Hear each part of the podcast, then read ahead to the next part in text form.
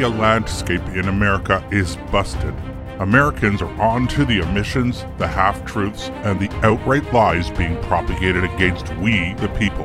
Your hosts, Doctor Jay Lehr and Tom Harris, will bring you the other side of the story.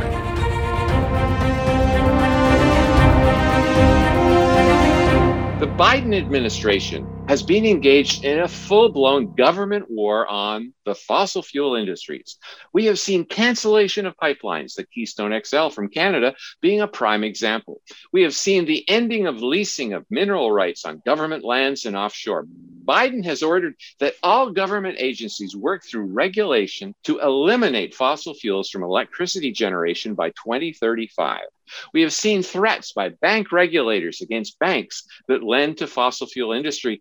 And how about the initiatives by the U S Securities and Exchange Commission to make it harder and more expensive for industries to use fossil fuels?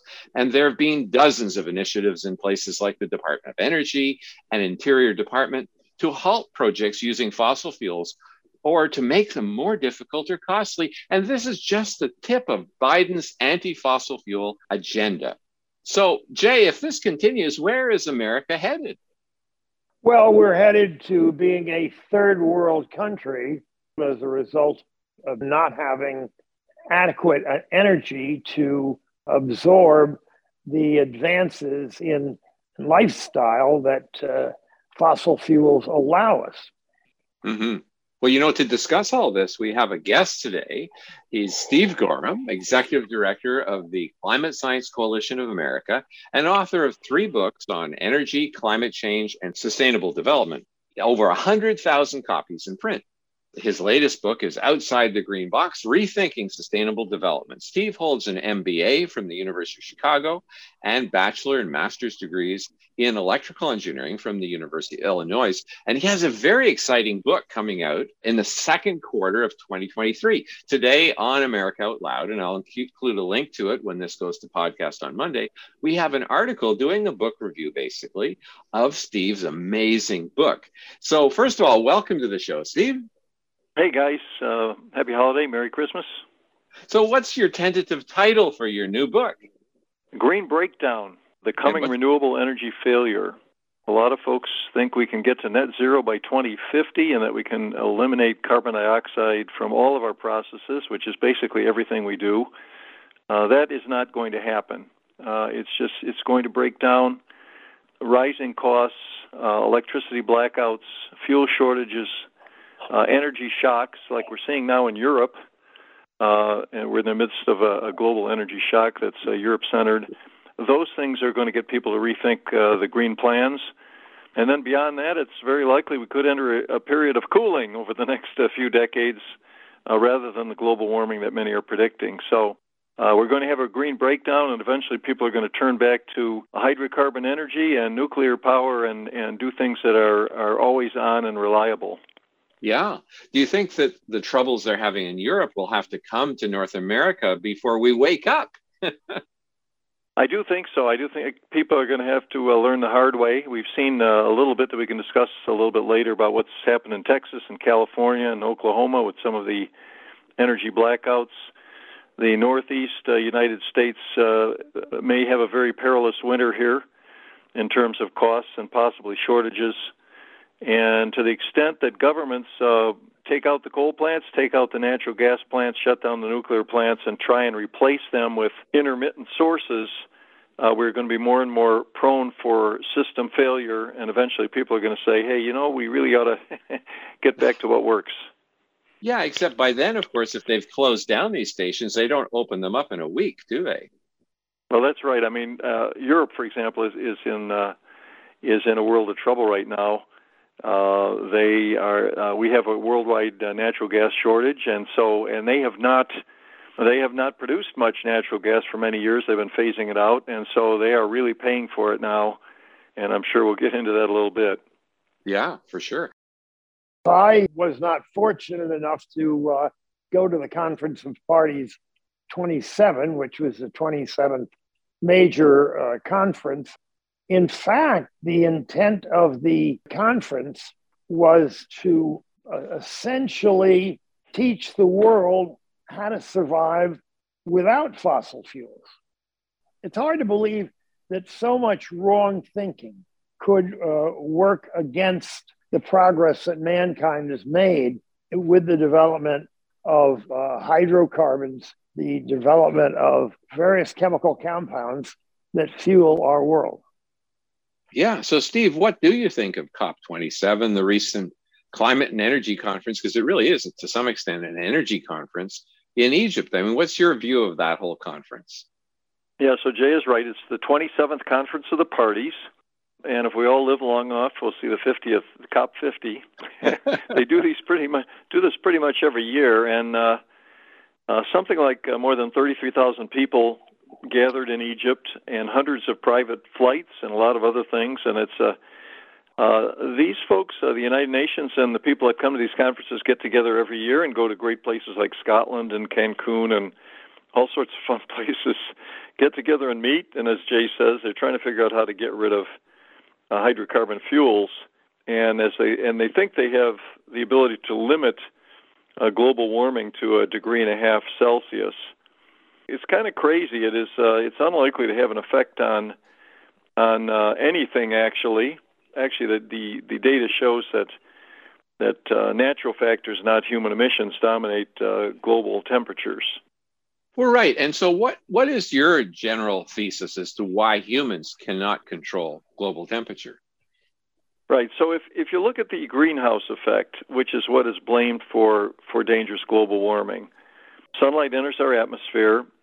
Uh, what isn't reflected by clouds is absorbed by the surface of the Earth, and the Earth, like any warm body, gives off a lower uh, energy infrared radiation uh, that we're not able to see.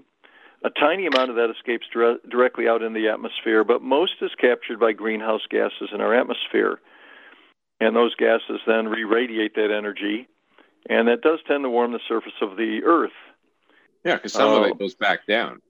Right, but it is overwhelmingly a natural fa- factor. Uh, what I do when I speak to groups is ask them, you know, what's Earth's dominant greenhouse gas? And a lot of people say, well, it's carbon dioxide, or they'll say methane. But the answer actually is water vapor. Mm-hmm. Water vapor causes somewhere between seventy and ninety-five percent of Earth's greenhouse effect, uh, water vapor, the combination of water vapor and clouds. And so if we break down the greenhouse effect and we say, okay, let's be conservative, we'll say seventy-five percent is due to water vapor and clouds, then the last quarter is mostly due to carbon dioxide and methane and some other gases.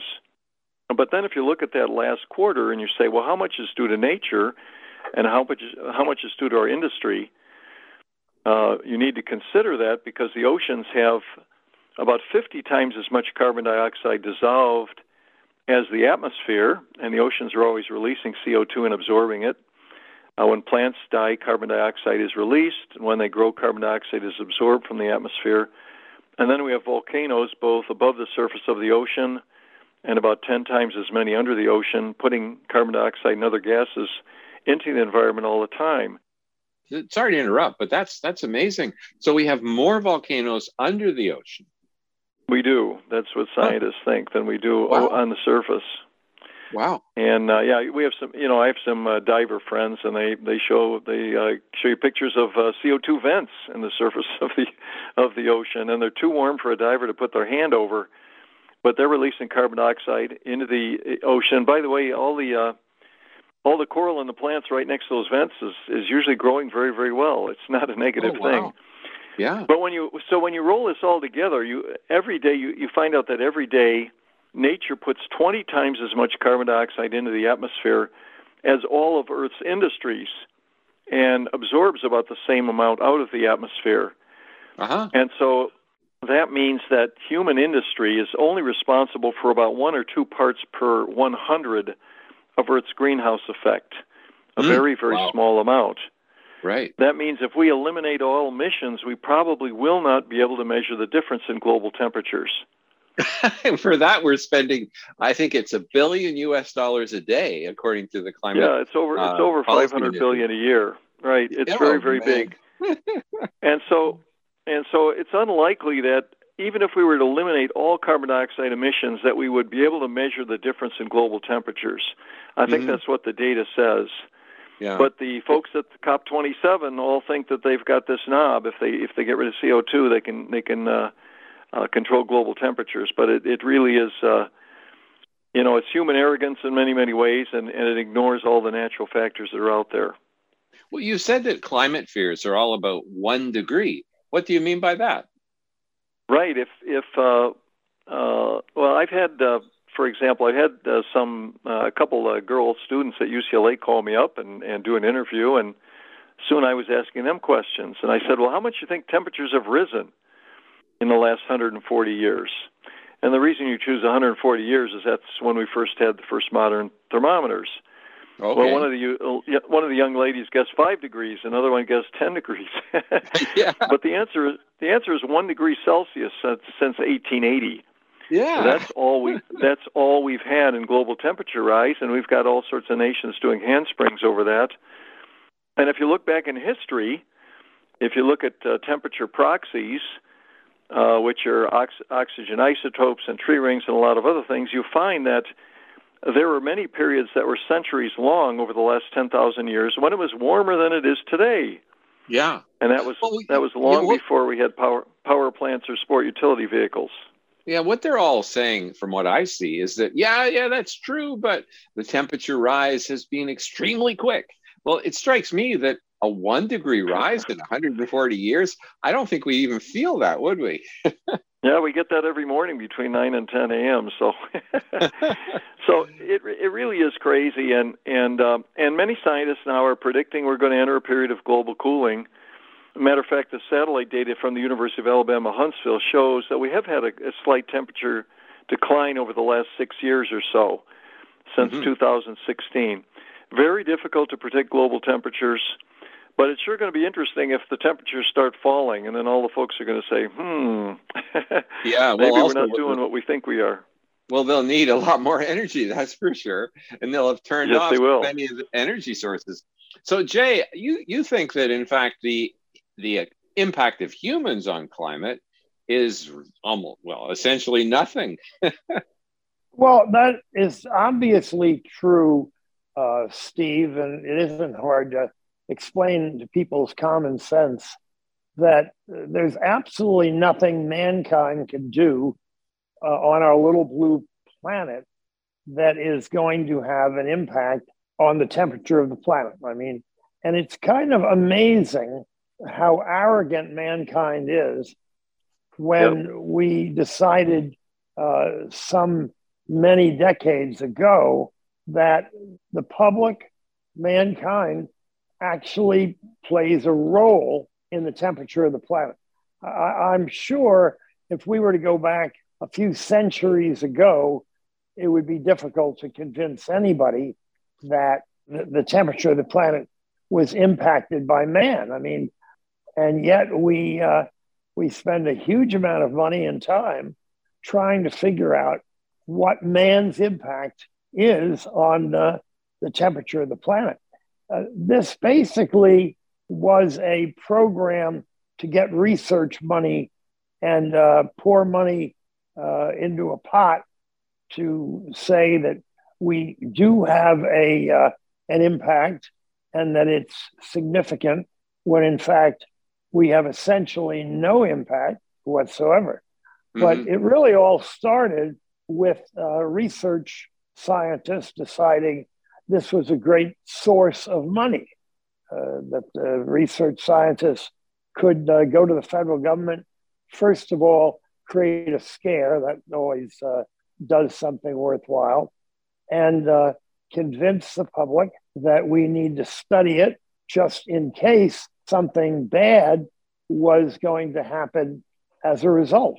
Mm-hmm. Steve, I understand that despite all this, transitions away from coal, oil, and natural gas, they're well underway, aren't they?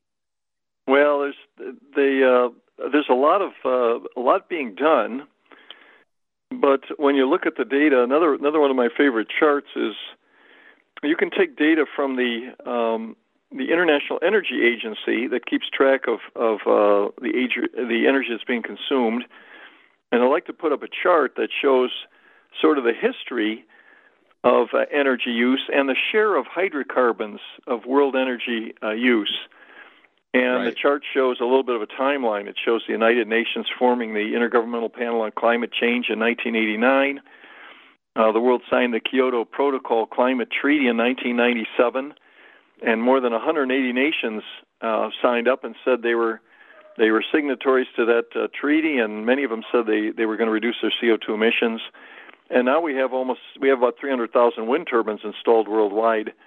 But if you look at the, the data from the, the International Energy Agency, uh, we're still getting about eighty-one percent of our hydrocarbons, uh, of our energy from hydrocarbons, coal, oil, and gas. That was in two thousand eighteen. And that was the same as in nineteen ninety-one. Huh, wow. uh, you know, twenty-seven years ago or so. So we are, uh, the world continues to use more and more energy. Uh, global energy use, Jay was talking about a little bit, since eighteen hundred is up twenty-six times from eighteen hundred, and it's still dominated by hydrocarbons. Huh. Um, wind and solar is, is very, very small. Mm. So, so in fact, the transition to wind and solar is not happening as like they say. I mean, they keep telling us that it, it's taking more and more of the percentage of the world's energy, but that's just not true. It isn't really. If you take every year, and again, this data would be from uh, uh, B P World Energy, mm-hmm. um, every year the world has been rising global consumption of energy, except for the COVID year, but it's it's rising again. Uh, we had about a United Kingdom worth of additional energy consumption every year. Mm-hmm. And it, we've never had a year when renewables have increased enough to supply just for the increase. Mm, uh, wow. in, in world consumption every year. That has never happened yet, let alone replace our traditional energy sources. Yeah. So we're a long, long way from anything that's going to be renewables-based, uh, despite all the hype that you get in the press. Mm-hmm. Now, one thing that you've, a statement you've made that I find hard to understand, and I think our listeners would be very interested in this, you've said that green policies in Europe are a key reason for the current world energy crisis. So how is that the case? Yeah, so we're in the midst, and, and in the U S and Canada, maybe we don't see very much of it, but we're in the midst of a global energy crisis right now. Some of the headlines, uh, Bloomberg, Europe's energy crisis is coming for the rest of the world. Forbes, the energy crisis threatens a return of the nineteen seventies inflation. Um, C N N, eighty million European households struggle to stay warm. Uh, oil price dot com, commodity chaos is threatening the global economy. So uh, we're in the middle of, middle of an energy crisis, and typically the reasons have been given that we have well, COVID you, disruptions. You, yeah, and the Ukraine war. and the Ukraine war. Those are the two big give, reasons given. But underlying reasons that are even more important are, first, an underinvestment in oil and gas, and then the green energy policies. Mm-hmm. So as far as oil and gas, Uh, what has been happening is the exploration and declining, uh, we have a, a exploration and, de- and drilling investment has been declining uh, for several years now. Back in two thousand ten, the world spent about uh, five hundred billion dollars on uh, exploration and drilling for oil and gas. Uh-huh. That rose to almost eight hundred billion dollars in two thousand fourteen. And we went into a period where the prices got very low, and, and so those those investments went down. But it's been declining since two thousand fourteen, and in twenty twenty, the COVID year, it got all the way down to three hundred billion dollars, less than half of, of what we were spending in two thousand fourteen. Wow. And then we have uh, we have some folks like Fatih Birol, head of uh, the International Energy Agency, that's making statements like, if governments are serious about the climate crisis, there can be no new investments in oil, gas, and coal from now on. Oof. And and we have... Uh, We have uh, financial institutions that are uh, trying to restrict lending for oil and gas investment. So what happened prior to the Ukraine invasion is, first, we had a recovery in world crude oil prices. Uh, they were at about uh, got down to about twenty dollars a barrel in, in April of twenty twenty. Uh, those roll uh, those rose all the way to about eighty dollars a barrel prior to the invasion of the Ukraine. And then the second thing was going on, particularly in Europe, is Europe became very dependent on wind, solar, and imported natural gas. Yeah, from Russia. There were, well, twenty-three European nations signed pledges saying we're going to shut down all our coal facilities, and more than one hundred nuclear plants were closed in Europe over the last fifteen years. Uh, thirty-four of those were in the United Kingdom, and thirty, thirty were closed in Germany.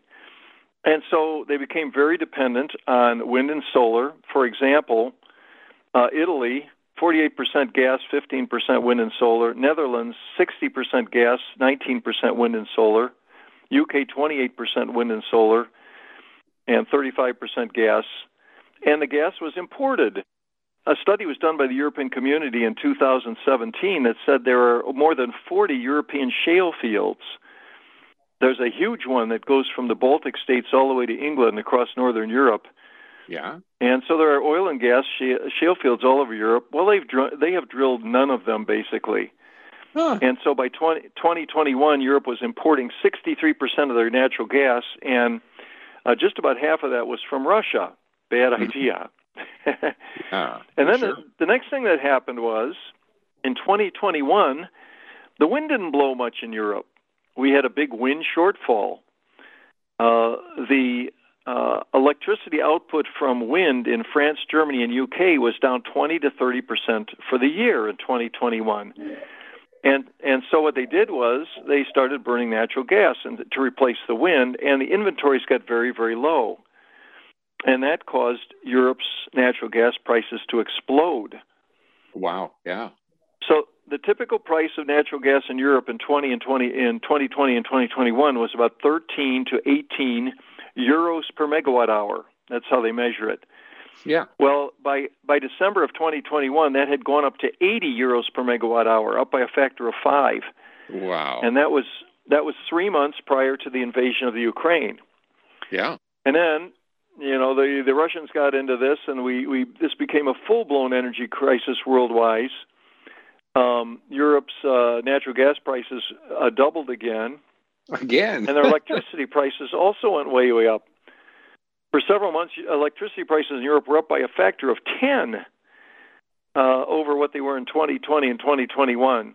And so you have this, this huge, huge expense for both gas and electricity. Mm-hmm. Okay, that's really interesting, Steve. We've got to go for a break. Our interviewee today is Steve Goreham, an electrical engineer, and he's actually got a new book coming out that we're very excited about. It's called Green Breakdown: The Coming Renewable Energy Failure. So we'll be right back with Steve Goreham after the break. Trouble getting to sleep and staying asleep is infuriating. Your mind races, you toss and turn, and the harder you try, the harder it is to drift off. And today's fast-paced digital age makes it tougher. You're not alone. Poor sleep affects over seventy percent of us. The C D C even labeled insufficient sleep a public health epidemic. Advanced nutrition company Healthy Cell created REM sleep to help you quickly fall asleep, stay asleep, sleep deep, and wake refreshed. Unlike other supplements that don't work, REM sleep is not a pill. It's a gel you swallow with ultra-absorption of science-backed ingredients, supporting all four stages of sleep using calming herbs, amino acids, and sleep hormone support. Over a thousand reviews with an average star rating of over four point four proves it works. Take back your sleep. Go to healthy cell dot com and use limited time code OUTLOUD for twenty-five percent off your first order. Risk-free. Love it or your money back. Guaranteed. healthy cell dot com, code OUTLOUD. healthy cell dot com, code OUTLOUD.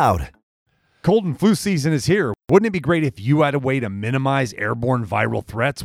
Well, now there is, and it's a povidone iodine-based antiviral nasal spray called Cofix R X. You might even say it's just what the doctor ordered. To reduce your chance of getting hurt, you wear a safety belt when you're driving. To limit sun damage, you wear sunscreen on the beach. Cofix R X is just like that. It's an additional layer of protection. It's sold by thousands of pharmacists and medical doctors nationwide. It's made right here in the U S A. Again, it's a povidone iodine-based antiviral nasal spray. You've heard them talk about it here on the Out Loud Network over and over again. Check out cofix r x dot com. That's C O F I X R X dot com for a retailer near you, or use coupon code OUTLOUD for twenty percent off at cofix r x dot com. For forty years, alarmists have been warning of a climate catastrophe, yet none of their dire predictions have come true.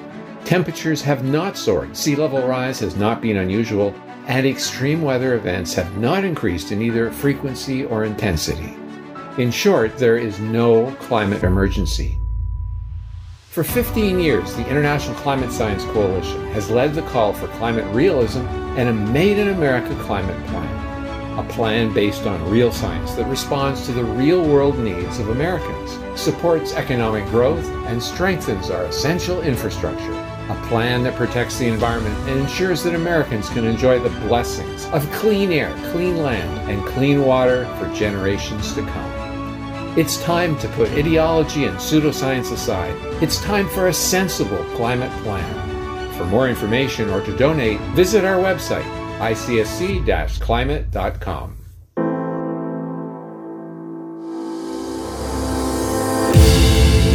People often ask me, Malcolm, how do we fight the corruption? Robert Frost has said it best, freedom lies in being bold.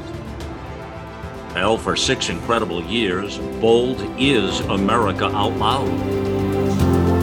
Welcome to the new era in communications, America Out Loud Talk Radio.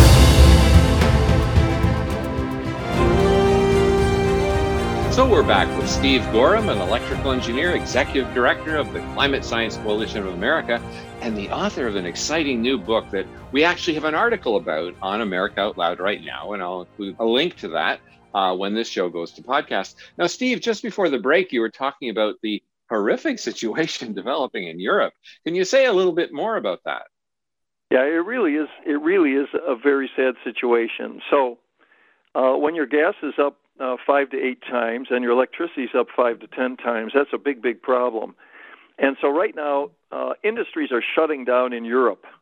Uniper, the big uh, gas importer for Germany, uh, lost eighteen billion euros in the first nine months of twenty twenty-two, and the government took it over. And mm. they expect, so they've, they've nationalized it, but they expect the total bill for that is going to be like eighty billion euros that the government's going to have to bail out to keep that company going. Oh, man. Uh, fer- fertilizer uses uh, a lot of natural gas to produce nitrogen for fertilizer and to produce urea and other products. Those uh, fertilizer production is down about seventy percent because they cannot make money producing it with the cost of natural gas. Uh, same thing with smelters, aluminum and zinc. To produce a ton of uh, of aluminum requires about fifteen uh, megawatt hours of electricity. Today, that costs seven thousand euros, and you can sell a ton of aluminum for only twenty-five hundred euros. Oh, man. And so the pr- the price of energy is three times the amount you can get be paid for it. Uh, we've had twenty steel plants close in Europe. So this is a tremendous impact on European industry. And then the people as well are having some issues. In Hungary, they are putting wood furnaces in all the schools because they're afraid they're not going to have natural gas. Yeah, uh, they've shut off lights uh, to on the Eiffel Tower. They've shut off lights on monuments. They've established uh, temp- maximum temperatures uh, that you can you can heat your house with in the winter. Uh, they've told Britons to to uh, stop bathing to save energy, or to shower with a friend. Oh wow! You know? And the British are facing uh, a four or five thousand dollar energy bills, uh, yeah, annual energy bills. These are very very serious things. So. Now, this is no laughing matter, and, and yeah. It's likely that Europe is going to have, uh, this is not going to go away quickly. They're going to have an energy crisis for many, many years now, and, and they need to get, get away from this idea that, that wind, by the way, uh, you know, we've got these high prices, let's just turn up the wind and solar. Well, that can't be done, right? Mm-hmm. So they need to go back to something that works and, and get the prices down, do some fracking, and do some other some other things that would help their economies.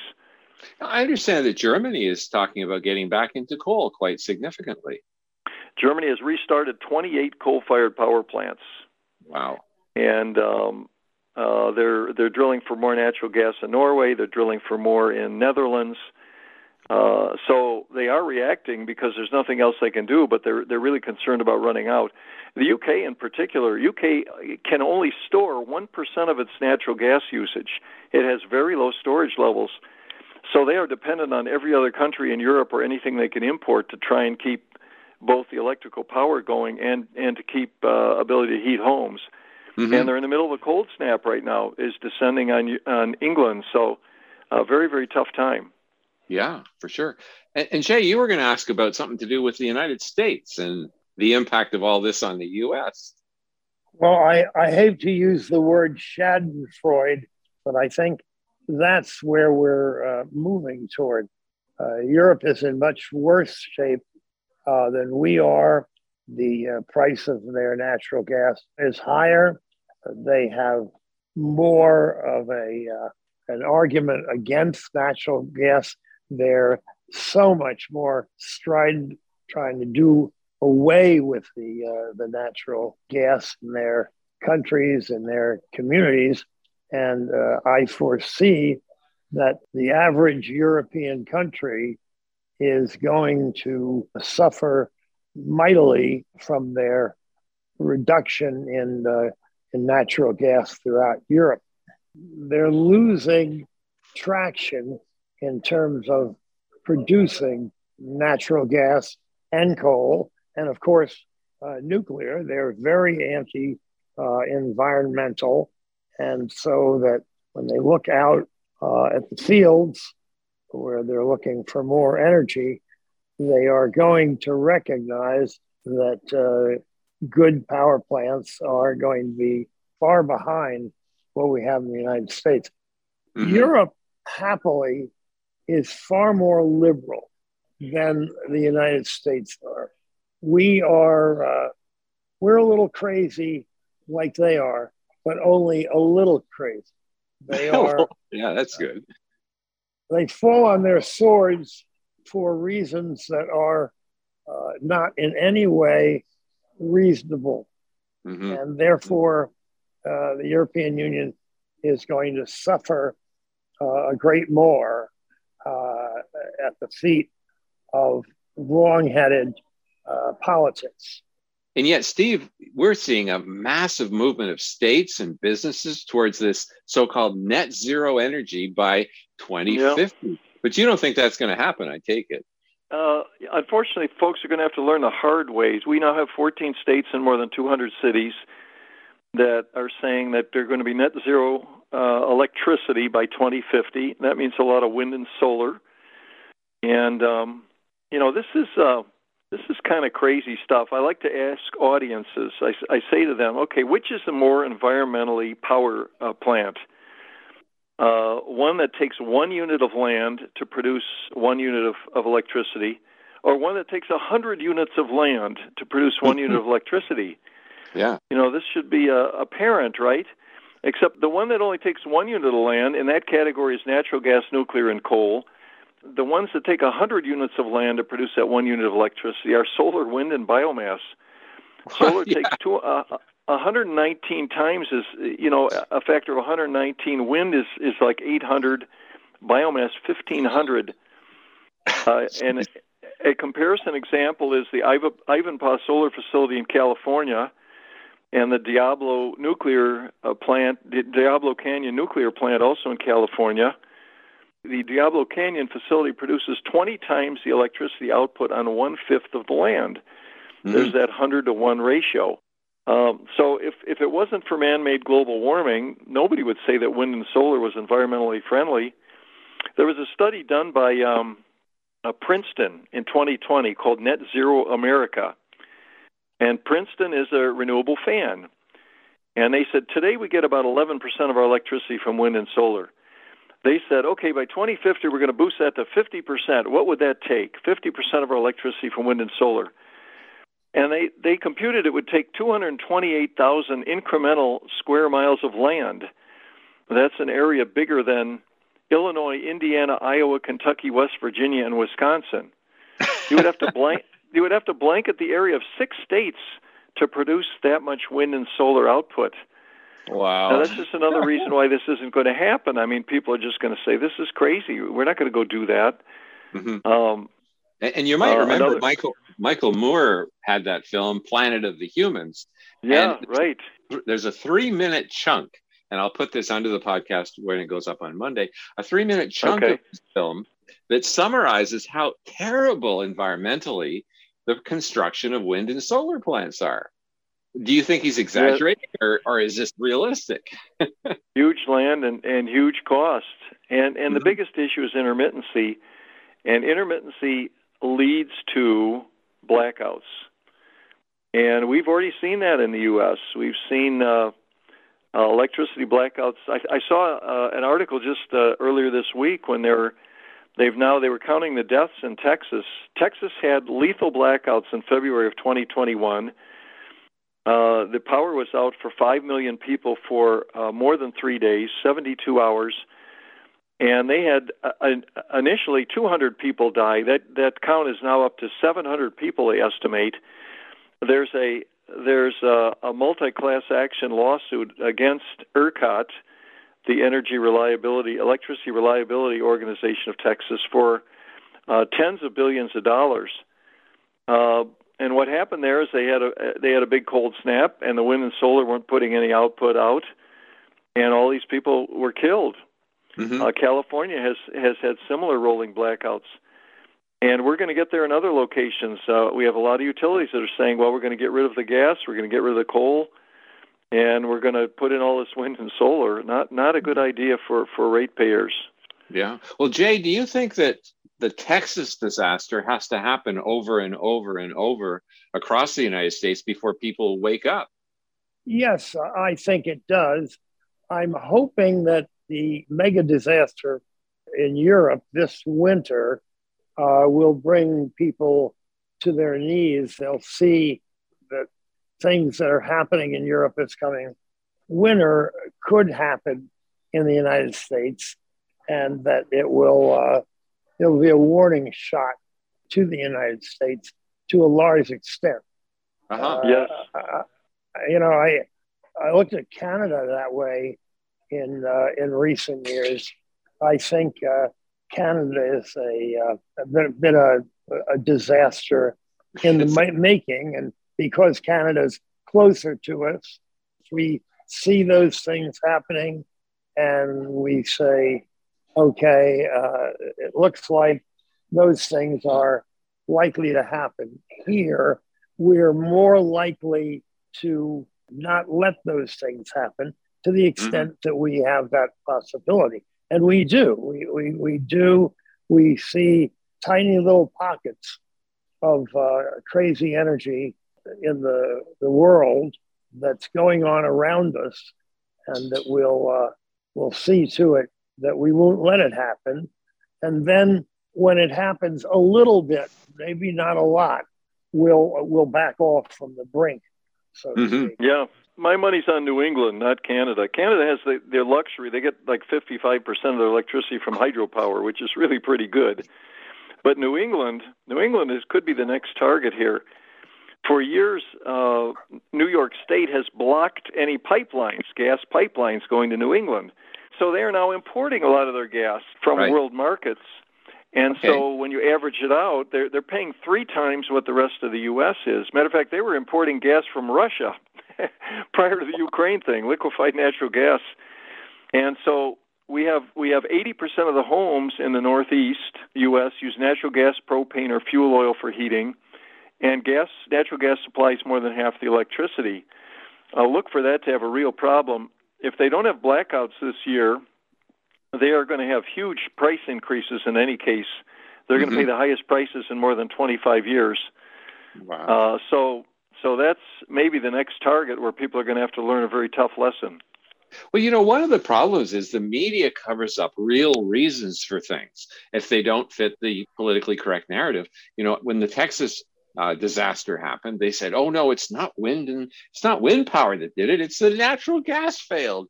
But they don't tell you that wind was providing fifty-eight percent of Texas's electricity a little before the storm hit.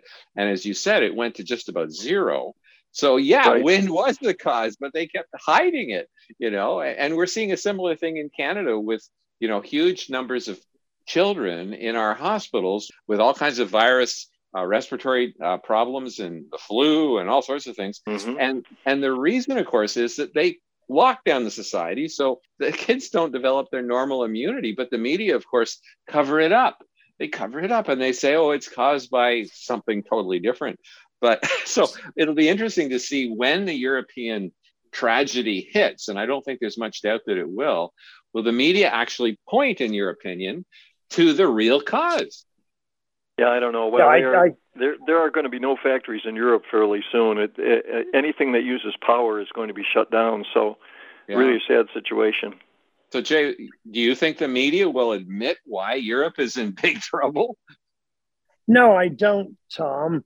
I think uh, our nation, as well as the vast majority of all nations, will become communist countries, and uh, nothing sensible will be done anymore.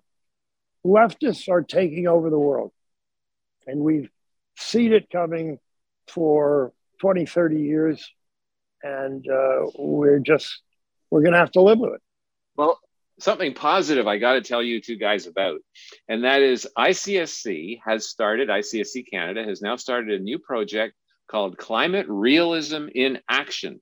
And this is where we actually train activists, brave people who are prepared to stand up against this, to go to debates between mayor candidates in the case of Ottawa, and to go to, you know, town councils and ask them really hard questions. And here in Ottawa, we actually had a huge success where the climate activist candidate who was leading in the debate was really put on the hot seat by some of the activists who were working with us. And anybody else, of course, who supported the city's ridiculous climate plan also looked foolish.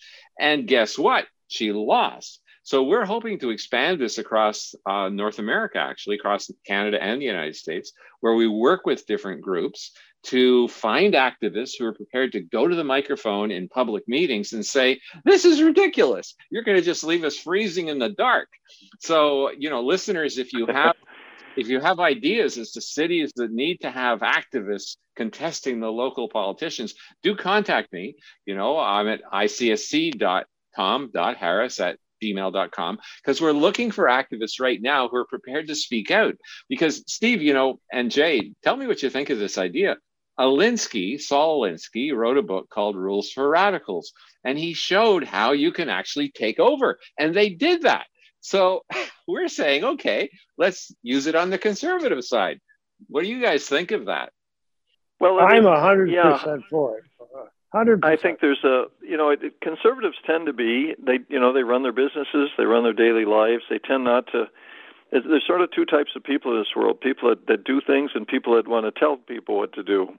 Right. And unfortunately, it seems right. that the, on, the, on the left side of things, they're all in the universities telling everybody what to do. And the the people that just want to live their lives and, and prosper um, get all these rules set for them on, on what car they have to drive and whether they can have a gas stove in their house and all sorts of other things. So mm-hmm. uh, it, I think, Tom, you're doing a good thing. You really need to get uh, um, some regular people voices out there saying things like, hey, why do you want to raise my energy prices? Yeah. Um, some of those sort of questions need to be need to be posed to the uh, the people who, who are in charge of many things. Yeah. And Jay, you think it's a good idea to get average citizens up there in front of the audience at the microphone, asking the candidates hard questions. Yeah, I think it absolutely is. Mankind was uh, was raised to be free. And uh, communism is anything but free. They seem to want to have their government uh, rule them and uh, run their lives. And I think we have to point out the fact that these people like to have their lives run, like to uh, be run roughshod over, and they will, uh, will cotton to, they will accept a very strong regime telling them what to do. But I mm-hmm. think normal human nature doesn't like that at all. So I'm yeah. I'm confident you're right. Yeah. Well, I should tell you about one question that was called the atom bomb question, where it completely sidetracked the mayor's debate here in Ottawa. They, you know, we had a mayor election just back in October, and uh, the lady went to the microphone. We worked with her ahead of time so that she had her question really solid, and she's talked about how the batteries that are used in electric vehicles have cobalt in them. And cobalt comes from the Congo, where thousands of children, tens of thousands of children are mining the cobalt under terrible conditions. And she said, I'm no. a mother, I'm a grandmother. I don't want this to happen. How are you at the city going to support this or not? And the candidates were floored because, I mean, you can't say, you know, and sound reasonable, oh, I don't care about the children. We're just going to have electric vehicles with the cobalt. And similarly, they didn't want to say, well, I guess we shouldn't have those electric vehicles because of the children mining. So, I mean, it, people later said the question was like an atom bomb. And all of a sudden, the candidates all looked like a bunch of dopes. And so we want to do that in city after city across North America. So, yeah, anybody listening well, thinks that they'd like to see that in, in their area, let me know. You know, Steve and Jay, one of the most outrageous things about the Ottawa election is that the community T V station, that's Rogers T V, Channel twenty-two, they were assigned the job of actually filming the debates and putting them up on the internet. The third debate, questions that were asked, which made Catherine McKenney, the climate activist candidate for mayor, made her look bad. Those were actually edited out by Rogers T V, if you can imagine that. Fortunately, one of the volunteers who was working with I C S C Canada on this project recorded the whole of the Q and A of debate number three. And so he was able to have a record that I'll share with you now as to what was deleted by Rogers before it went on community television. Here's the first question asked by a lady who was actually working with us. We worked together to actually help create the question. And I also include the answer from Catherine McKenney, and you can see why it certainly would not have helped her candidacy. My question is for Catherine Mark, if you like to put this down, Ade.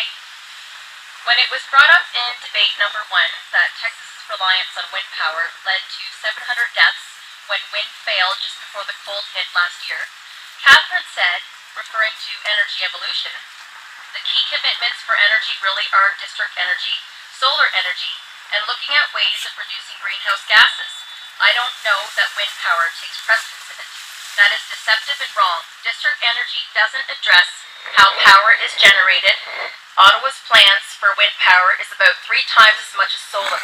My question is, did you vote for a fifty-seven billion dollars plan without knowing what was in it?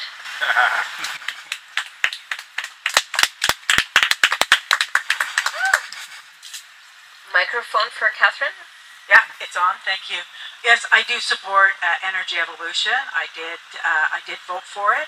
It is uh, a plan that uh, gives us thirty-nine uh, actions that will reduce greenhouse gases and give us a cleaner future. So I did. Do I, you know, think that every uh, every one of those thirty-nine actions Uh, will be, you know, what we know today compared to what we will know, you know, by twenty forty and then twenty fifty, that things will change? Of course they will, but we need a plan, and uh, yes, I do support it. Thank you. You'll note that she didn't really answer the question at all, and it certainly didn't help her, that's for sure. The lady who asked that question was Mindy Thomas, and she is actually one of the organizers of the freedom movement in Canada. So that was really great to hear her speak out. The next question that Rogers T V edited out is the following, and I'm going to play the two answers. One is from Catherine McKenney, which again, didn't make her look good. And the next one was from Noor Kadri. Noor Kadri was a professor from the University of Ottawa, a nice guy, but his answer was completely naive. I'm not going to play the whole thing. I'll just play part of it to hear what you think. fifty-seven point four billion dollars. In the first debate, I pointed out that Ottawa, if it reduced its emissions to net zero, would only affect the global temperature by one ten-thousandth of a degree Celsius. And the response I was given was that it's important because Ottawa would lead the world. And we're expected to believe that the world is going to follow Ottawa. China, the world's largest emitter, twice that of the U S A, has made it crystal clear that they are not slowing down. They are not following Ottawa. They are actually massively increasing, for example, coal con- consumption. So, when essentially no one of magnitude is following us, why is Ottawa expected to pay billions and billions and billions of dollars in expenditures for statistically zero global effect. Your question is directed to? Uh, candidates McKenney, Kadri, and Mike McGuire. You were not at that debate, but I'd love to hear what you have to say. Okay, candidate McKenney. Thank you. Um, I guess I'll give the, the same response. I do believe that we have to take action on climate. I do believe that we have to mitigate against uh, the, the change in our climate. We have to find ways of adapting. And I support the uh, plan that has been developed by expertise. Uh, we've got to uh, protect our environment, nature, for us, for our children, moving forward. So thank you for your question again. So again, I'm that was my answer, that Ottawa will lead the world. Uh, there's COP twenty-seven in Sharm el-Sheikh, Egypt, coming in, in November. And there will be a lot of people from around the world that are going to be there. And we need to go and make our points that climate change is serious.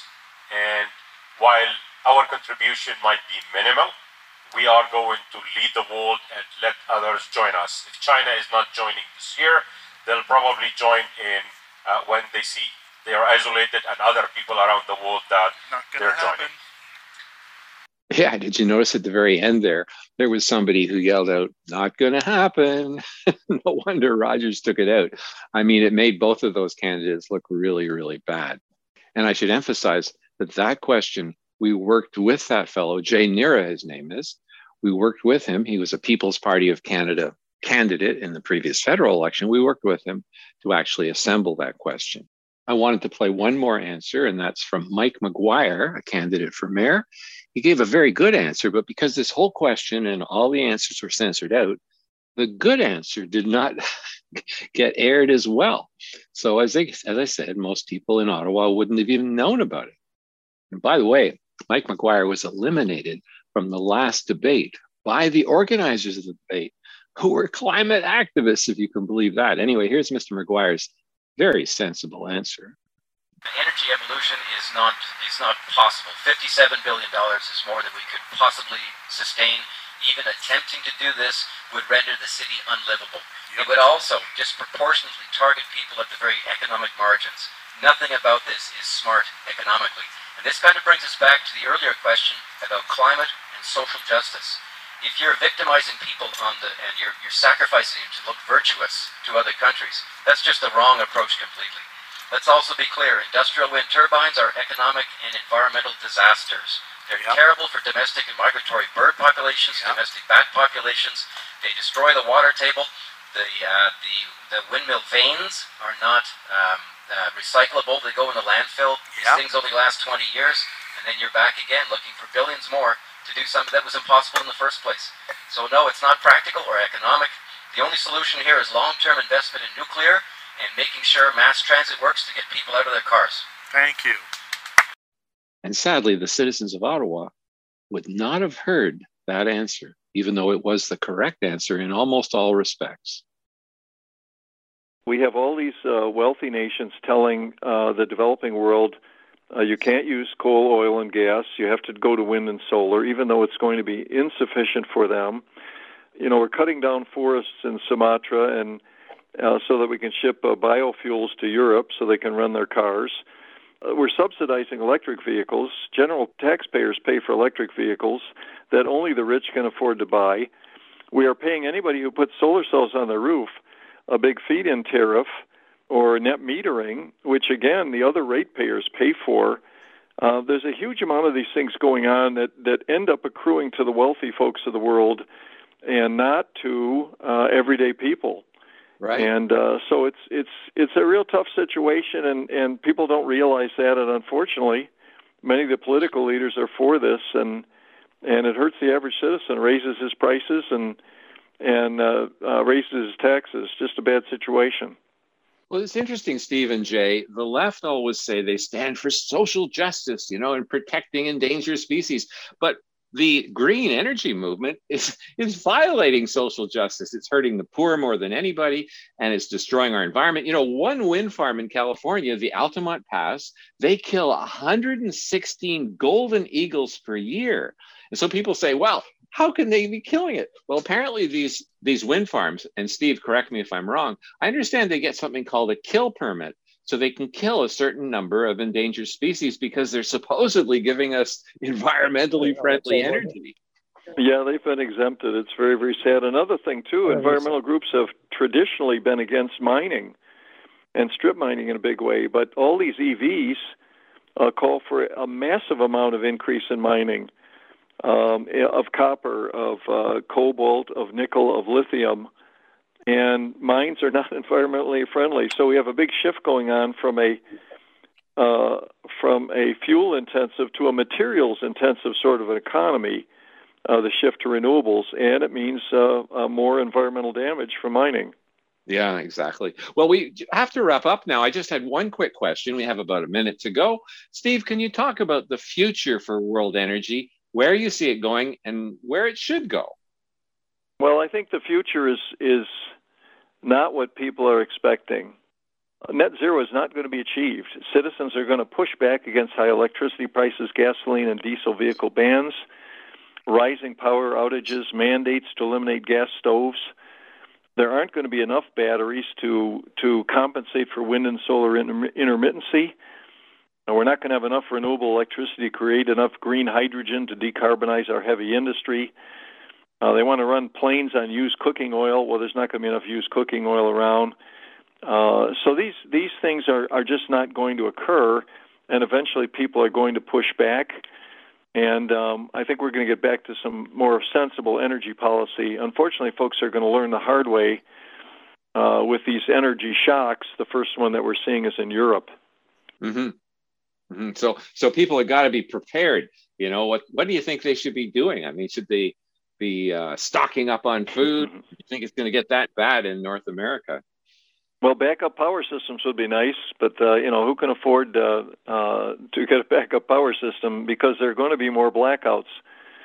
You know, I don't know. It's a tough situation. People are going to have to adjust and, and wait for leaders and utilities to come back to what's sensible. Yeah, and speak out. I mean, people are going to have to speak out.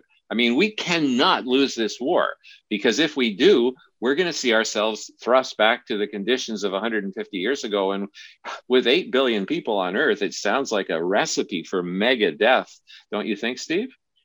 Yeah, it could be could be big problems in, in many, many places. But I think that uh, energy economics is going to win out here, and eventually people are going to move back to what's sensible. It's just going to be a little bit of pain, probably a few decades of pain on this.